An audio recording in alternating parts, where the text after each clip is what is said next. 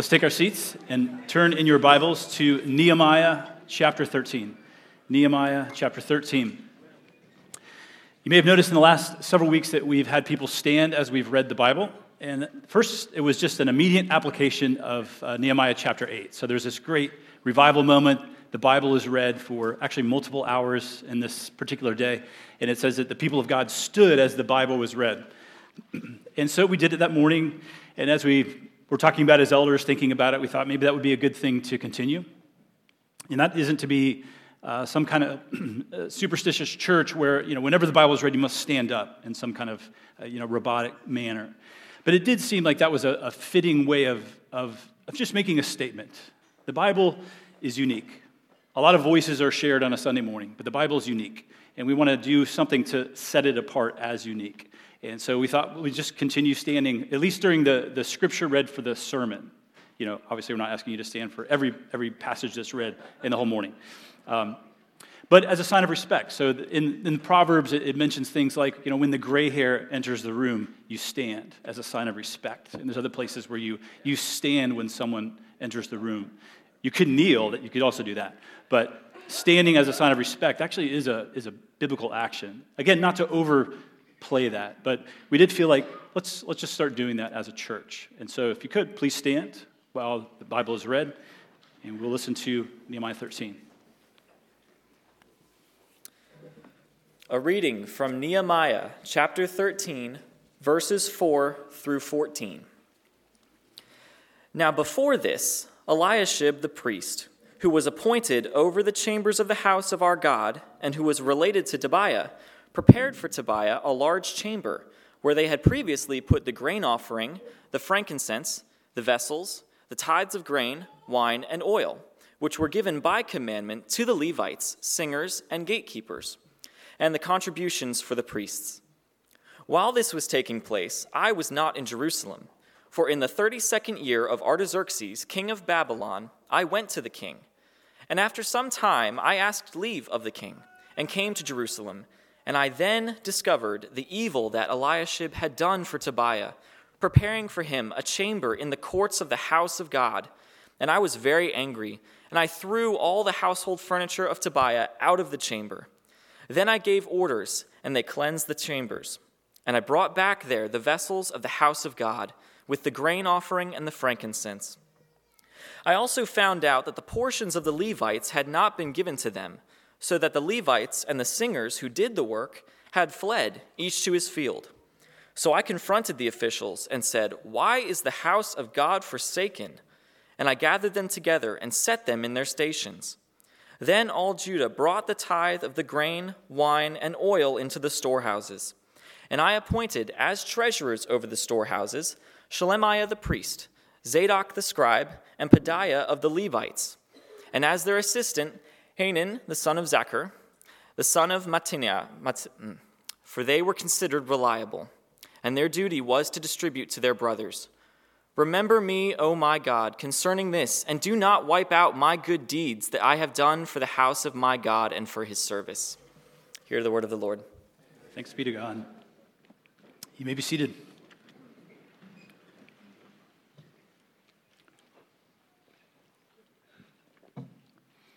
Well, we all love breakthroughs. We love revivals. So we love them in business, in our personal life. Times when it seems like growth is automatic. You know, profits are soaring, people are, people are coming. And if it's a spiritual revival, conversions are happening, spiritual growth is happening. And it seems like everywhere we turn, people are experiencing God's blessings. We love those times. But like Peter, James, and John, experience on the Mount of Trans- Transfiguration, those moments don't last. I mean, that's, that's kind of the beginning of the, the so called mountaintop experience. You know, Jesus on the Mount of Transfiguration. Glory cloud comes down. Peter, James, and John are there. They're blown away by what they're seeing. And then the cloud lifts, and it's just Jesus standing there. And it's, I mean, you're still with Jesus, so that's pretty amazing. But normal life is there. So the glories of Sunday now become the challenges of Monday morning. And whatever was talked about and celebrated and so clear and joyful as we were all gathered together as a church seems fuzzy, you know, and the hardships of Monday through Friday return with a vengeance. Well, Nehemiah 12 was our chapter. That's where we finished last week, where Philip preached last week. And that was the height. That was the height of Ezra Nehemiah. So these, these two Old Testament history books start, at, start obviously starts at Ezra chapter 1, works through Nehemiah 13, and it's really one continuous narrative. Well, Nehemiah 12, in some ways, is the height of that narrative. The temple is there, the walls are finished, there's worship, the covenant has been renewed, great proclamation of confession of sin. It was all there. And people are so joyful, it says the joy of Jerusalem was heard far away. That's a beautiful, wonderful time. The joy of Jerusalem was heard far away. And then chapter 13 comes. It's quite a, a providential decision of the Lord to say, you know what, we need to include chapter 13. It will misrepresent things if I, if I end this story at chapter 12. And so, as the author is inspired to finish this narrative, he ends it with chapter 13, not chapter 12. So, when you get to chapter 13, which is the final chapter of the narrative, you realize that the final chapter isn't the final chapter. You know, we thought, we thought this would be the great culmination of, of this revival that would be sustained for decades, maybe even centuries, as religion is, is revitalized. But actually, what you realize is no, the hard work doesn't stop. This series is God's construction project. So we've been thinking about the building that happens in Ezra and Nehemiah. So you, have got the second temple that's built, and that's the second temple where Jesus would minister uh, in, in his earthly ministry. It's the second temple that would be destroyed in AD 70. So the temple is rebuilt. Wonderful moments. You get the rebuilding of the religion of the people. So Ezra leads the first kind of uh, uh, revival of religion in, in, the book of Ezra. And then Nehemiah comes in and, in uh, the second half of the narrative in Nehemiah chapter 1. He hears about the sad state of the, of the, of the, the city of Jerusalem, gets compelled, prays, and then he goes and he, and he leads the rebuilding of the walls. And then he has his own uh, second revival uh, which is in chapters 8 and 9 and 10 and 11 and 12, these great uh, revival and dedication moments. And again, it seemed like everything was in place. For, for you know, Nehemiah to go back to Artaxerxes, it should be totally fine. I mean, the Levites are there, the, the temple's there, the, city, the city's fine. It should be totally okay for me just to leave for a little bit, check in with Artaxerxes. Hopefully, I can get back to you guys. I've been here for 12 years, after all. That's kind of what's going on in this, in this chapter. And he comes back and he realizes things were just not pretty. And it wasn't like there, you know, there's moss on the walls and the grass wasn't cut. It's not that kind of superficial stuff that we can all relate to. And, and in some ways wouldn't be a problem. But it's clear that whatever was built in terms of faithfulness to God was destroyed by the time Nehemiah came back. So we don't have to assume that every single Israelite to a person had drifted from the Lord. But in, a, in large, to a large extent, uh, what, was, what was built in terms of faithfulness was now needing to be rebuilt. So you get to the end of 13, and you realize that the last chapter isn't the last chapter. And we can relate to that. So this chapter really is for us a call to action. It's a call to never stop building the church. You know, building the temple, building the city of Jerusalem equates for us to building the church. And that means the people of the church, not, not a building, not a physical building, even though physical buildings are part of uh, what it takes to function as a church, large, uh, oftentimes. But never stop building the church. That's, that's the call to action we get here. And we do that in three ways. Number one, we do that by generous giving, we do that by pursuing biblical worship, and we do that by holding to biblical marriage. So, generous giving, biblical worship, and biblical marriage are the three kind of uh, themes we're going we're to hit as we work through this text. There's a lot of directions we could go, but we're going to hit that generous giving, biblical worship, and then biblical marriage. Let's pray.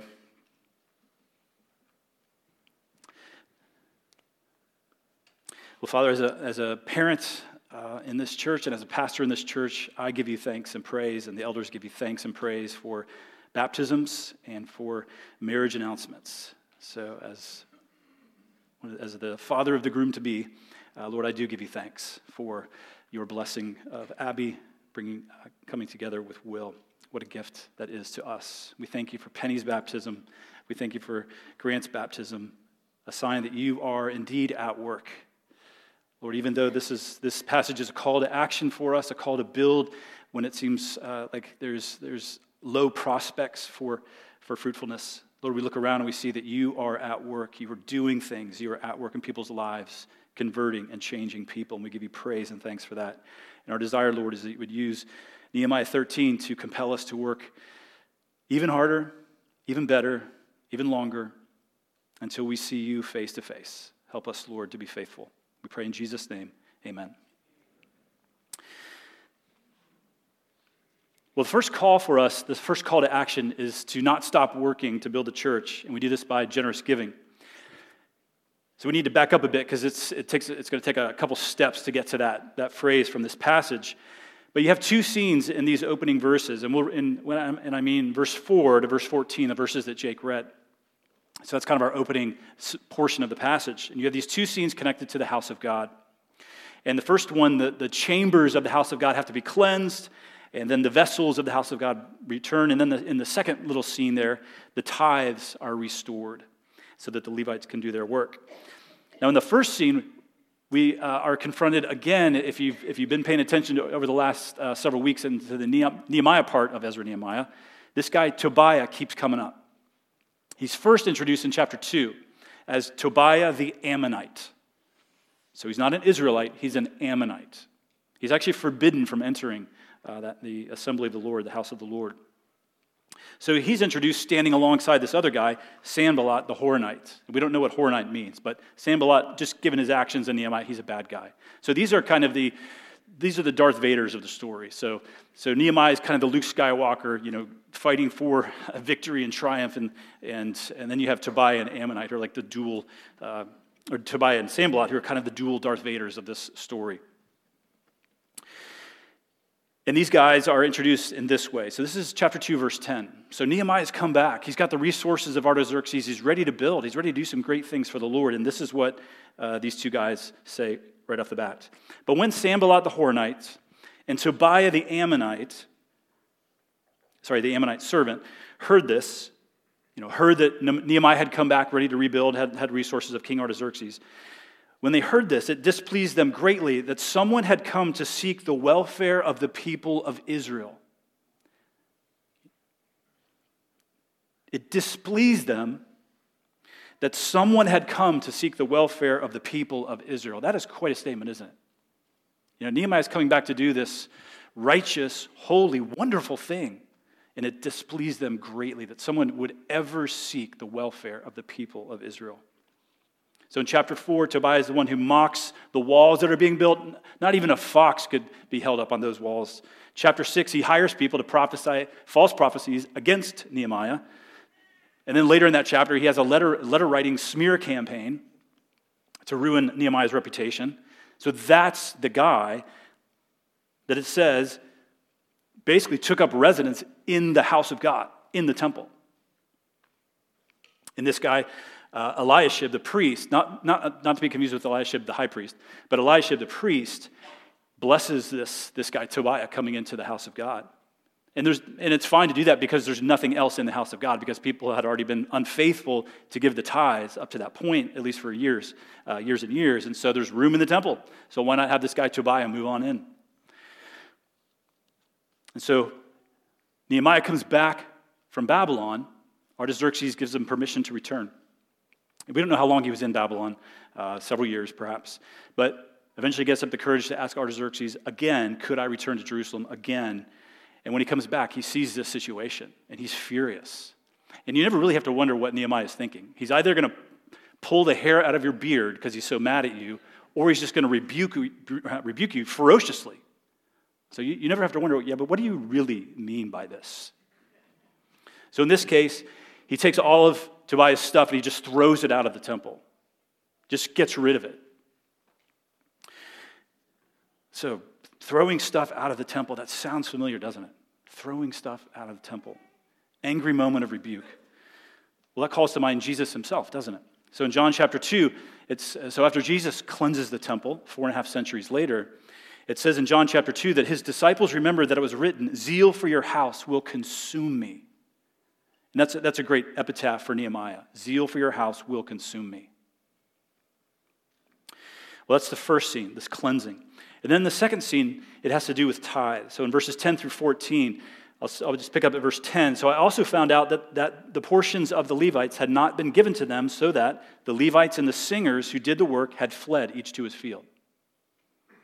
I mean, back then, just like now, if nobody's paying you, you can't really continue to do the job. You know what? My family's got to eat. If you guys aren't going to pay me, I need to go back to my field, continue farming, so that my family can eat. And so the Levites and the singers, you know, those people that were so uh, instrumental in those chapter 12, you know, glorious celebrations, Nehemiah thought he had set up this whole system that would perpetuate itself after he left. Well, when he got back here, the Levites and the singers were now suddenly unemployed in the, in the house of God, so they had to become farmers once again. It's not, obviously, there's no disrespect here at all to farming. That's not, that's not all the issue. The issue is they were called to something else, something that God had intended his uh, Levites to do in the law of Moses. And so his question to them in verse 11, his, his question to the officials was, Why is the house of God forsaken? That's interesting, isn't it? It's not, it's not, a, it's not a question of uh, you know, the administration of paychecks or anything like that. He's thinking in bigger, deeper, more spiritual terms. You, doing, you not doing the tithes so that the Levites and singers can't continue to do their job is you forsaking the house of God. And that's a big deal because the presence of God was as it were, contained in the temple, in the house of God. And so to care about the temple is to care about God. And at that, at that time, to not care about the temple would be to not care about God. And so to care about the temple is to care about God. That's the place where God chose to place his name. Now, tithes uh, weren't cash, they weren't coins. Uh, there, was no, there was no automatic you know, electronic funds transfer that would happen at, at that time. They were, they were things. It was, it was crops that you would harvest. It was wine. It was grain. It was, it was physical, tangible things. And those things were, would be collected, stored, and then distributed to the Levites as needed. So that took, it took space to do that. It took administration to do that. It took organization to do that. And that whole thing had broken down and been devastated. And so that's why uh, it's, it's a problem at multiple levels that Tobiah the Ammonite had taken up residence in the temple. Well, we, we enter into this as well. So I'm going to I'm going to say a few things here about us tithing. So generous giving is another way you can think of that, if, if that makes you, um, if that's more satisfying to you. But tithing, generous giving, I'm, I'm using those, those interchangeably. Now, the tithe had ceased. That's what's, that's what's happened here. Now, there's another guy who prophesied somewhere around this time. We don't know exactly when, but it seems like he was prophesying around this time, and that's Malachi, the last prophet in our Old Testament.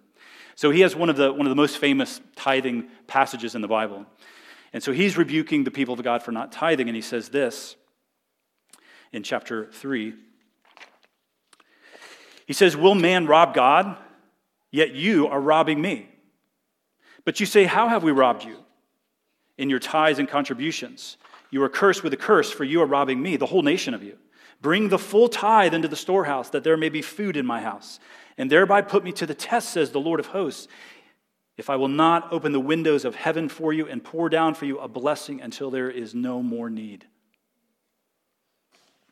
So the people had forsaken the tithe. And God could have simply rebuked them perhaps brought some sickness.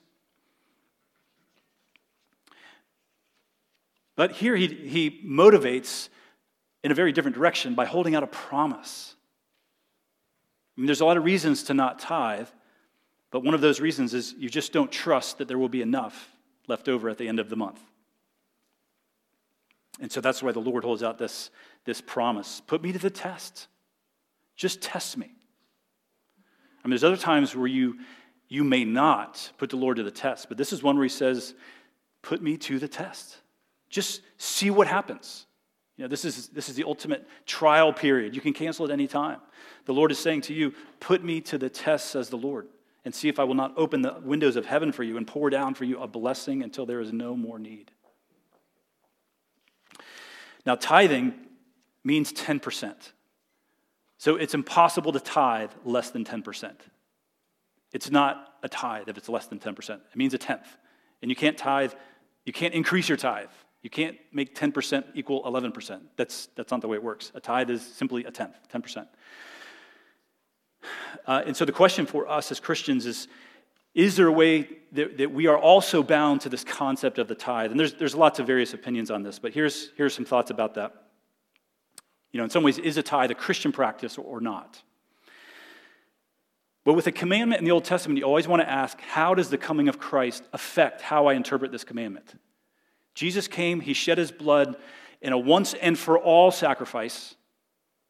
How does that affect this particular commandment that I'm, I'm thinking about? Now, there's a lot of tithe commandments, and I'm sort of I'm uh, summarizing and glossing over a lot of these things and summarizing them as just giving a tenth of your income. And in some ways, it's more complicated than that. But that's the question you have to ask: is how does the coming of Christ affect that? Well, we go back to the Old Testament. We think, what does the tithe do? What is it for in the Old Testament?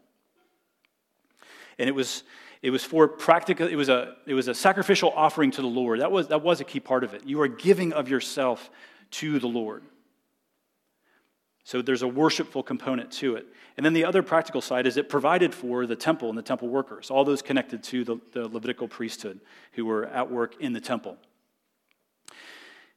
And so worship and practical uh, provision for, the, for those who were doing the ministry at that, in that covenant.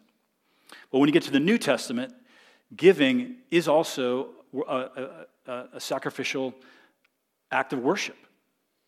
It's sacrificial not in the sense that it, it, does anything for your sins, it doesn't do anything for your sins, but it's sacrificial in that you are sacrificing something of yourself as you do it. But it's a sac- sacrificial act of worship as you do it. So Philippians 4 uses that kind of language. And, it, and it's also a practical provision for the church, for those who are doing ministry in the church, for giving to the poor, uh, for facilities as needed, and all those varied ways that monies are used uh, in the New Testament. Uh, um, in a practical way for the church. So it seems like because what the reason tithes are given in the Old Testament, the reason tithes, uh, the reason uh, we do giving generously in the New Testament, it seems like there's an equivalence to that. So I would say a tithe, a tithe is a great place maybe to start or to or to uh, shoot for if you're not currently giving a tenth. It's a, it's a good practice to shoot for um, for you and your giving. Now the truth is that the accent in the New Testament is on generous giving. So uh, we don't want to be uh, overly scrupulous or pharisaical in our giving and our percentages and all that. Uh, so the emphasis is on generous giving. But the tithe remains a useful uh, bench, benchmark. Maybe, it's, maybe that could be the goal for you for 2023. If you have been tithing, maybe it's, maybe it's time to increase. And above a tithe would be a, you know, an offering, an extra offering above a tithe. And those funds are used you know, for all the things that we talk about in the church, all the things that happen on a Sunday and in the life of the church. Uh, most of those things happen uh, because of uh, financial provision or are connected to financial provision. So, something for you to consider on tithing. And that is a way that you uh, can, in a very practical way, help to build the church. So that's the first thing. We don't stop giving. We don't stop giving. Now, if your income has stopped, you're in a very different place, right? We understand that. And we understand financial hardships, seasons of hardship, where you can give um, less than you, you would ideally like to. We understand that. However, the people of God are called continually to be generous givers. That's the first way we build the church. And then the second thing we want to enter into is biblical worship. We build and we don't stop building with biblical worship. So don't stop working for biblical worship. So now we're into verses 15 to 22. In those days, I saw in Judah people treading wine presses on the Sabbath and bringing in heaps of grain and loading them on donkeys, and also wine, grapes, figs, and all kinds of loads, which they brought into Jerusalem on the Sabbath day. And they warned them on the day when they sold food. Tyrians also, who lived in the city, brought in fish and all kinds of goods and sold them on the Sabbath to the people of Judah and Jerusalem itself. Then I confronted the nobles of Judah and said to them, What is this evil thing that you are doing, profaning the Sabbath day? Did not your fathers act in this way, and did not our God bring all this disaster on us and on this city? Now you are bringing more wrath on Israel by profaning the Sabbath. As soon as it began to grow dark at the gates of Jerusalem before the Sabbath, so in other words, Friday night, I commanded that the doors should be shut and gave orders that they, they should not be opened until after the Sabbath. And I stationed some of my servants at the gates that no load might be brought in on the Sabbath day. Then the merchants and sellers of all kinds of wares lodged outside Jerusalem once or twice, but I warned them and said to them, Why do you lodge outside the wall? If you do so again, I will lay hands on you. That, that's not for prayer. if you do so again, I will lay hands on you. You know, if you have small children, that's a good parental moment. If you do so again, I will lay hands on you. But not like this, not, not in this violent way. From that time on, they did not come on the Sabbath. Then I commanded the Levites that they should purify themselves and come and guard the gates to keep the Sabbath day holy. Remember this also in my favor, O my God, and spare me according to the greatness of your steadfast love. So, once again, a, a generation of Israelites is being charged with not keeping the Sabbath. And God did threaten uh, profound things, wrath and judgment, if they did not keep the Sabbath. In Jeremiah 17, there's a, there's, a, there's a threat that if you don't do this, then I will kindle a fire at the gates of the city, and it shall devour the palaces of Jerusalem. And so, in some ways, one of the, one of the tangible, uh, identifiable reasons that the Babylonian captivity happened is, is that they had long forsaken the practice of the Sabbath. Just to refresh our memories, the Sabbath is the fourth commandment of the Ten Commandments. Fourth commandment of the Ten Commandments. And here's, here's how this, this commandment reads in Exodus 20. So, atop Mount Sinai, remember the Sabbath day to keep it holy. Six days you shall labor and do all your work, but the seventh day is a Sabbath to the Lord your God. On it you shall not do any work, you or your son or your daughter, your male servant or your female servant, or your livestock, or the sojourner who is within your gates. For in six days the Lord made heaven and earth, the sea and all that is in them, and rested on the seventh day. Therefore the Lord blessed the Sabbath day and made it holy. So six days you work, the seventh day, which would be Saturday, on Saturday you rest. The seventh day you rest. And within the old covenant, the Mosaic covenant, what we see is you don't get to choose any which day you want to rest. You know, Saturday day off doesn't really work for me. I really prefer Thursday, so I'm going to do a Thursday Sabbath. Is that cool? It's not a Sabbath. Seventh day. Saturday was the, was the Sabbath. And it meant oh, uh, first and foremost, it meant you stop work. You don't do work. You don't do the work you do uh, for money normally, you know, Monday uh, or Sunday through Friday.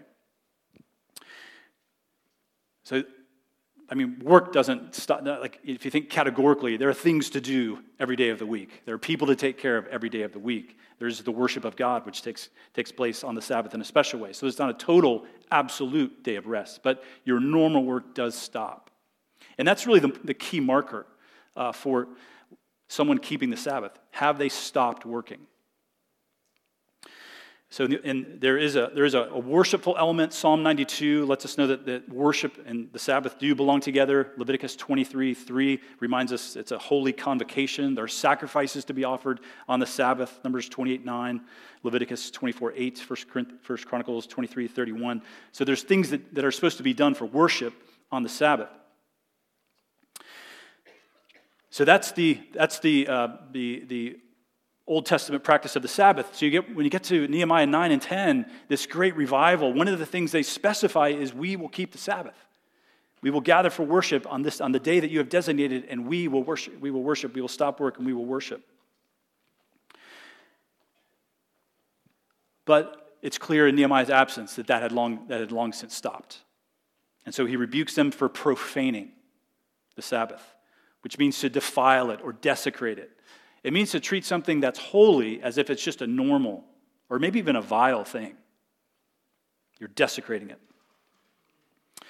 And notice that he blames the nobles. I confronted the nobles of Judah and said to them, Why do you profane the Sabbath? So these, are the, these are the, would be the guys that at that time would have more ability to control the lives of other people and to control the overall you know, practice, the marketplace practices. You know, when the New York Stock Exchange was open and closed, you know, bank holidays and things like that. These nobles would be the guys that could control all of those things. And so he rebukes them. They had more influence and therefore more responsibility. And so he rebukes them sternly. Well, what do we do with that? The, fourth commandment is of the Ten Commandments, it is the Waldo commandment. You know, if you're going to find Waldo on the page, you know, of this whole page of chaos, Waldo is the one that is unlike the other ones, if you, if you know those books. It's a commandment that isn't like the other commandments. And the reason for that, the reason to say that is because it's, it's, it's a mix of, of a ceremonial component and a moral component. And even the strictest Sabbatarians, you know, the Puritans who had, who had lots of laws about the Sabbath, they would say that it was a mix of the ceremonial and the moral. And one of the, one of the giveaways for that is, is virtually no one in the, in, the, in the Protestant tradition keeps to a Saturday Sabbath. Virtually everyone has shifted to Sunday. So, in other words, the, the, the accent on the seventh day of the fourth commandment has shifted. So now the first day of the week is the day that we come together. And there's no great explanation for that in the New Testament. It's fascinating to, to consider that for over you know, 1,500 years, the Sabbath on the seventh day was such a key part of, of Jewish life. To just switch to the first day is actually shocking without some kind of clear commandment. But all you get is just references like these in 1 Corinthians 16. On the first day of every week, each of you is to put something aside and store it up as he may prosper, so that there will be no collecting when I come. So, Paul talking to the Corinthians, you know, when you gather on the first day of the week, collect, uh, collect the tithes and offerings. And then in Acts 20, verse 7, on the first day of the week, when we were gathered together to break bread, so a, a mention of a, a worship moment, corporate worship through the Lord's Supper. When we were gathered to break bread, Paul talked with them, intending to depart on the next day, and he prolonged his speech until midnight. So just a shift there.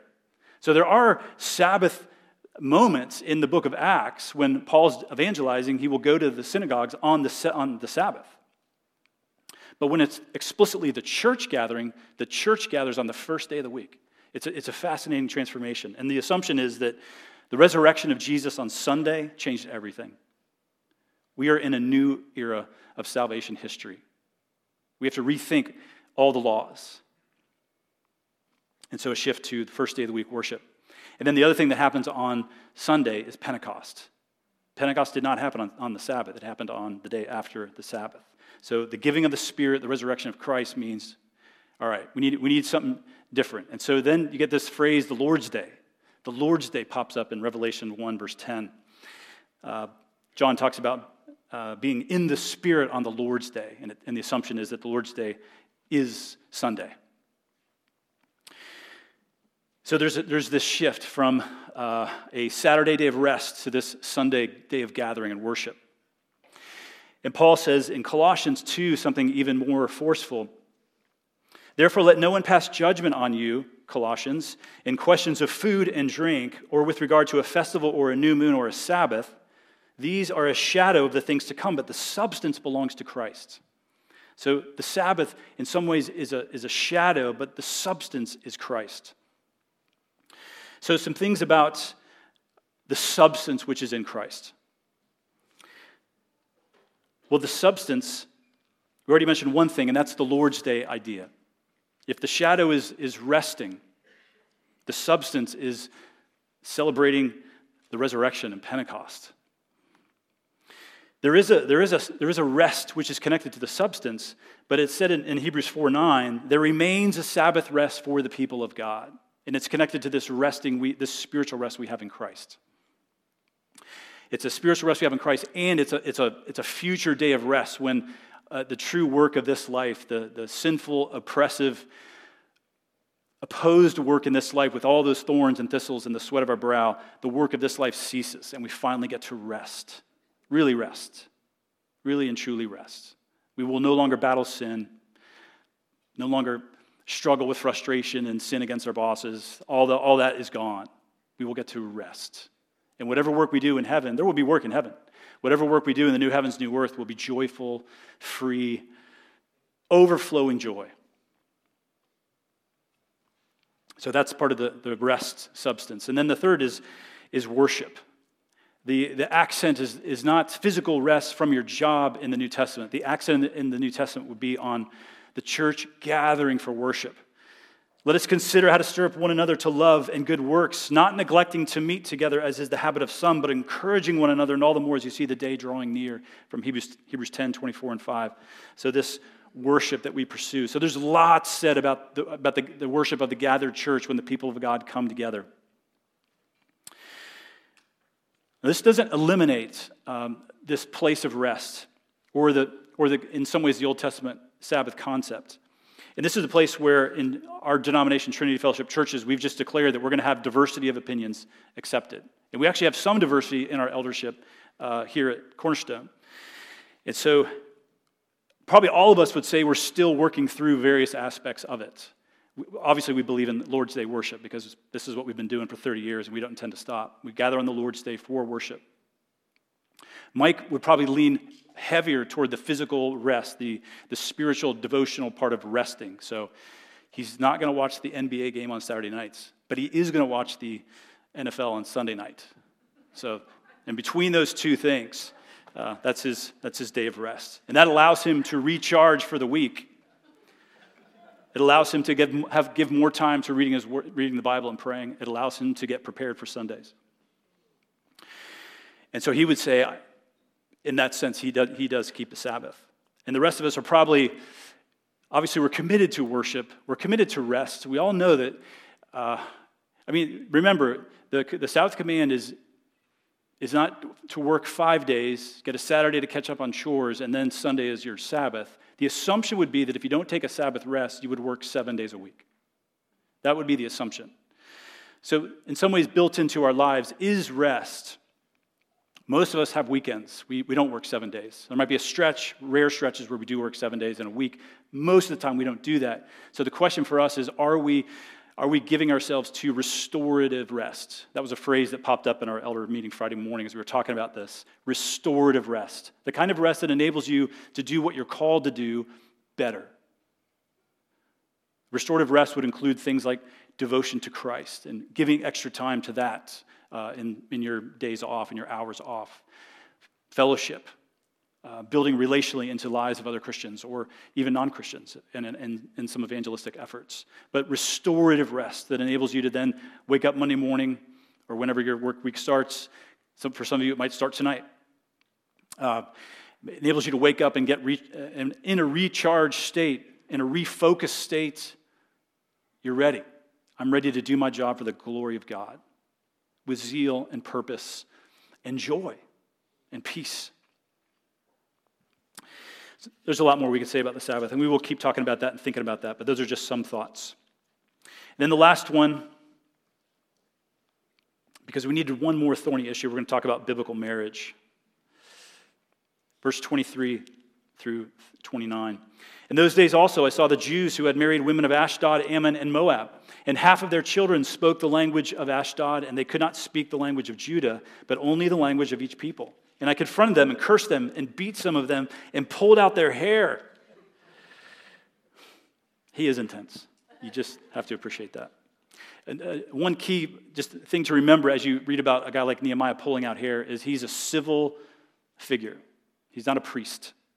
So it's not like pulling out hair was a, you know, is one of the priestly Levitical recommended responses to people who are straying in their lives.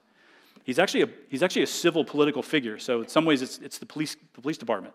It's the police department showing up and pulling out your hair because you're not keeping this law. So I made them take an oath in the name of God, saying, You shall not give your daughters to their sons, or take their daughters for your sons, or for yourselves.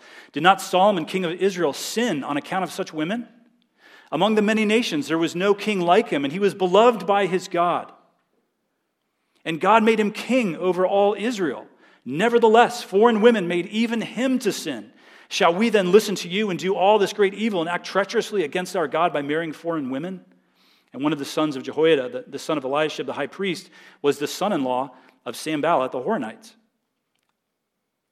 In other words, one of the children of the, of the, the high priest married the daughter of this guy, Sanballat the Horonite, the guy who wanted nothing to do with the welfare of Israel earlier in the book. Things are degrading. Now, we've said this before, but just to, just to re- reiterate it, the point is not racial. This has nothing to do with race. So, obviously, there's Israelites who are marrying people from different races the Ashdodites, the Ammonites, the Moabites.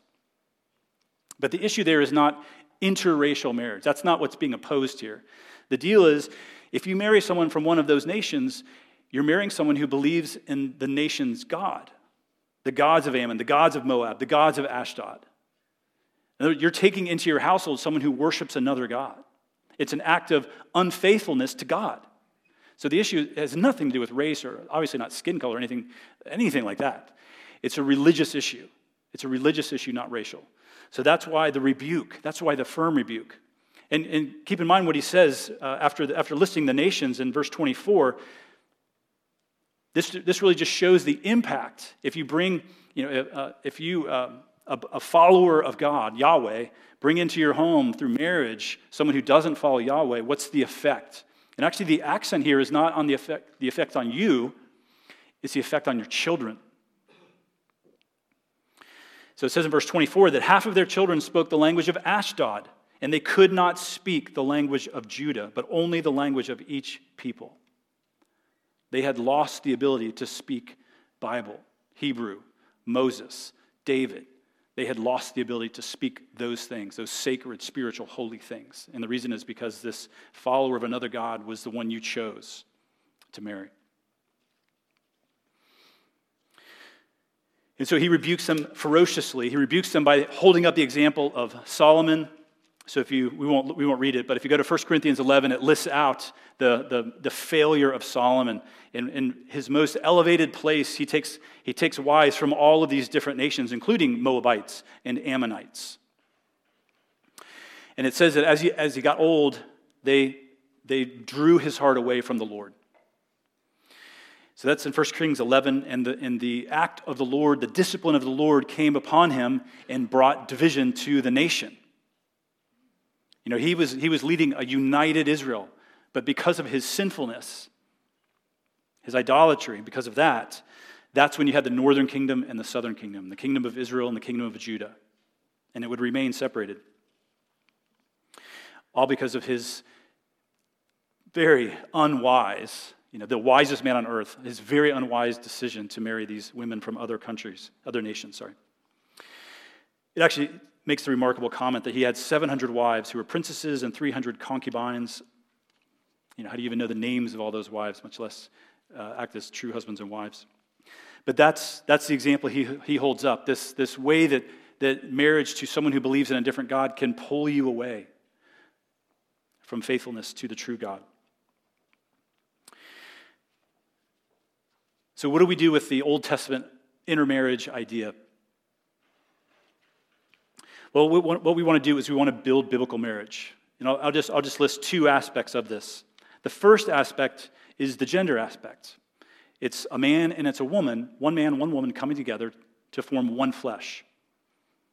So, Jesus, in his teaching, this is Matthew 19, he says, Have you not read that he who created them, man and woman, he who created them from the beginning made them male and female? and said, Therefore, a man shall leave his father and his mother and hold fast to his wife, singular, and the two shall become one flesh. So they are no longer two, but one flesh. What therefore God has joined together, let not man separate. So we're made either male or female. And marriage is designed to, to be uh, comprised of a male and a female coming together, forming there can't be a one flesh union in the way that the Bible imagines a one flesh union unless it's a male and a female. There's just biologically no other way to do that. And you certainly can't fulfill the unity in diversity that is meant to be part of a biblical marriage unless you have a man and a woman. Two men, two women, or any other configuration doesn't allow the, the biblical unity within, or, or diversity in unity in diversity, sorry. Unity in diversity. No other configuration allows that. And certainly you can't fulfill the, the responsibilities for a husband and a wife, which the Bible lays out. It's meant to be a picture of Christ and the church. You certainly can't do that unless there is a, man and a woman. So that's biblical marriage. And governments are, are given by God for various purposes, but they do have within their own civil authority the right to, to label things. They can label them as they see fit.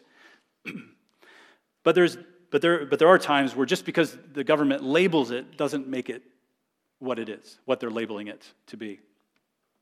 So if the government suddenly said, you know what, lions are, are, are really deadly, but freckles aren't. So we're, gonna, we're just going to relabel lions freckles, and that will take care of our lion problem. Because, because you know, whoever, who was ever killed by a freckle, that could never happen. But just to change the label of something doesn't change the nature of what you're talking about. so that's the first thing marriage is between a man and a woman. And then the second thing is that a Christian is to marry a Christian. So just like the Jews were to marry Jews, Christian is to marry a Christian. A couple verses on this. 2 Corinthians 6 says, Do not be unequally yoked with unbelievers. For what partnership has righteousness with lawlessness? Or what fellowship has light with darkness? What accord has Christ with Belial? Or what portion does a believer share with an unbeliever? This obviously is not talking about ending all relationships with unbelievers. That is absolutely not what's being talked about here. But in, a, in, in marriage, which is the most yoked you can be to somebody, in that kind of relationship, a believer and an unbeliever should not be yoked together. And another way it's said is to do it, to marry only in the Lord. This is from uh, 1 Corinthians 7.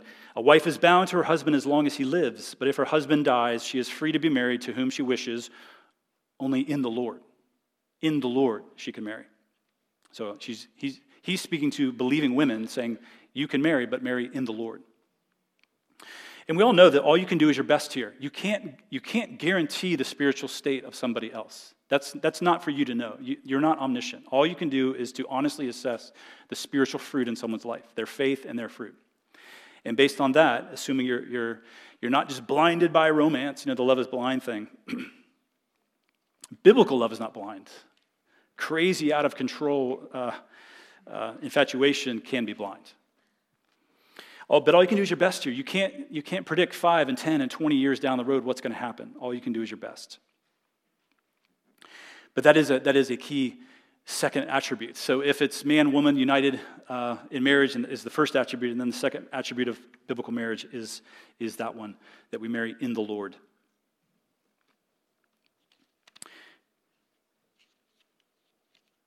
In the way that that builds the church is it builds the couple, and it builds their children, and it builds the community of faith.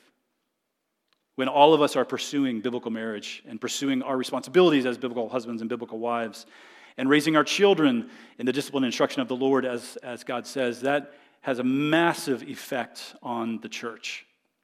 Massive. And we all, we all understand I, uh, these are. Um, these are I- I- idyllic things we're talking about here. So we know uh, gender can be confusing to you psychologically, emotionally, mentally. You can be you can, you can be one thing and feel like something else. Feelings and thoughts are complicated. But again, we don't help ourselves, and we certainly don't help our culture if we just decide to suddenly change labels arbitrarily. Just label it what it is, and then work out the emotional issues as you go. So we build the church by generous giving, biblical worship, biblical marriage. And this, these are jobs that never go away. And our, our task of building the church never goes away. I held off the remember me prayers. There's these three remember me prayers, which are really great. Verse 14, Nehemiah in this verse says, Remember me, O my God, concerning this, and do not wipe out my good deeds that I have done for the house of my God and for his service. And then in 13, remember this also in my favor, O my God, and spare me according to the greatness of your steadfast love. And then the last verse of the book Remember me, O my God, for good. Remember me, O my God, for good. Which is a very powerful refrain to have in this last chapter of Nehemiah.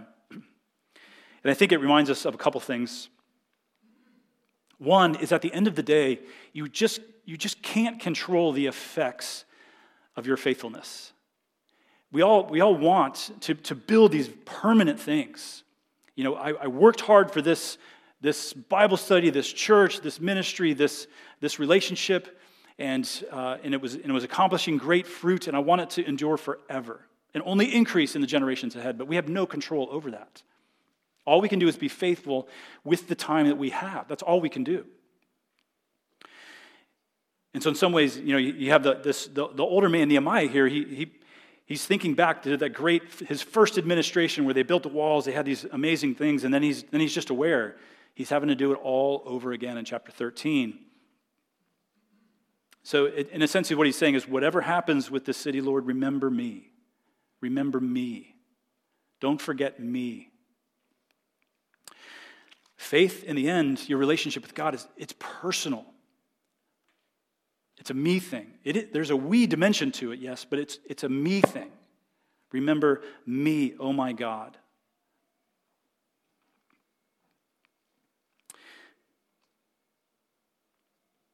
And it's good to recall good deeds. You know, as you fast forward and you remember uh, what we get to celebrate in a week the birth of Christ, the life of Christ, the resurrection of Christ, the ascension of Christ, the giving out of the Spirit that He does at Pentecost. We understand good needs, good deeds in a very nuanced way now that we didn't, that we didn't before. Good deeds are things that the Spirit of God empowers you to do. And without the Spirit of God, you cannot do a good deed.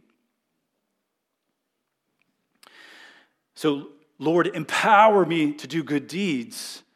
And please do not wipe out my good deeds that I have done for the house of my God and for his service. But I, I do not separate my good deeds, whatever they might be or not be, I do not separate them from my relationship with Christ. If you have a relationship with Christ, you will do good deeds. And if you do not have a relationship with Christ, you will not do good deeds. And then the last, remember me, is just to, just to recall that the ultimate way this prayer is answered is not, not God to Nehemiah personally, directly. The ultimate way it's answered is that the people of God who had been crying out for centuries, remember us, remember us, remember us, were given the ultimate answer that we get to celebrate at Christmas Christ coming. He came. That's the ultimate way that God remembered his people. He brought mercy.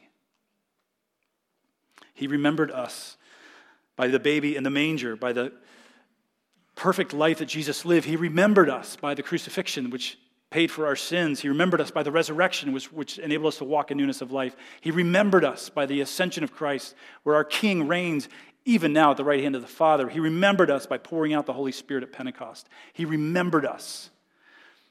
And so we leave here eager to do good works, but also knowing that those, do good, uh, those good works we do only because we are in Christ. We are in Christ uh, because He has remembered us. And so our prayer is that all of us, all of us would hear one day, Well done, well done, good and faithful servant. Well done, good and faithful servant. And no doubt that's what Nehemiah heard. Well done, good and faithful servant. But we, but we, we long for that. We know that, all with the awareness that it's Christ. Apart from Him, I can do nothing. In Christ, I can do all things. Apart from Him, I can do nothing. So let's pray that God would be with us as we leave, that as we live this life, we would live it for Him, working hard, living in such a way that one day we might hear that, that glorious blessing. Well done. Well done, good and faithful servant. Whatever the world around us remembers of us, may God remember us in these very specific ways. So, Father, we we pray that you would give us a Nehemiah passion to glorify you with our lives, that we would be reformers in the way that Nehemiah was, that we would see the things around us that, which need attention and give zealous attention to those things. We pray that zeal for your house would consume us, not your house in a physical building sense, but your house as in your church. Let zeal for your house, your people, consume us, Lord. Give us fiery hearts, zealous hearts, determined minds. Lord, we're aware that our, our works apart from you will never be good. And so we pray, Lord, that you would more and more inspire us to do good works.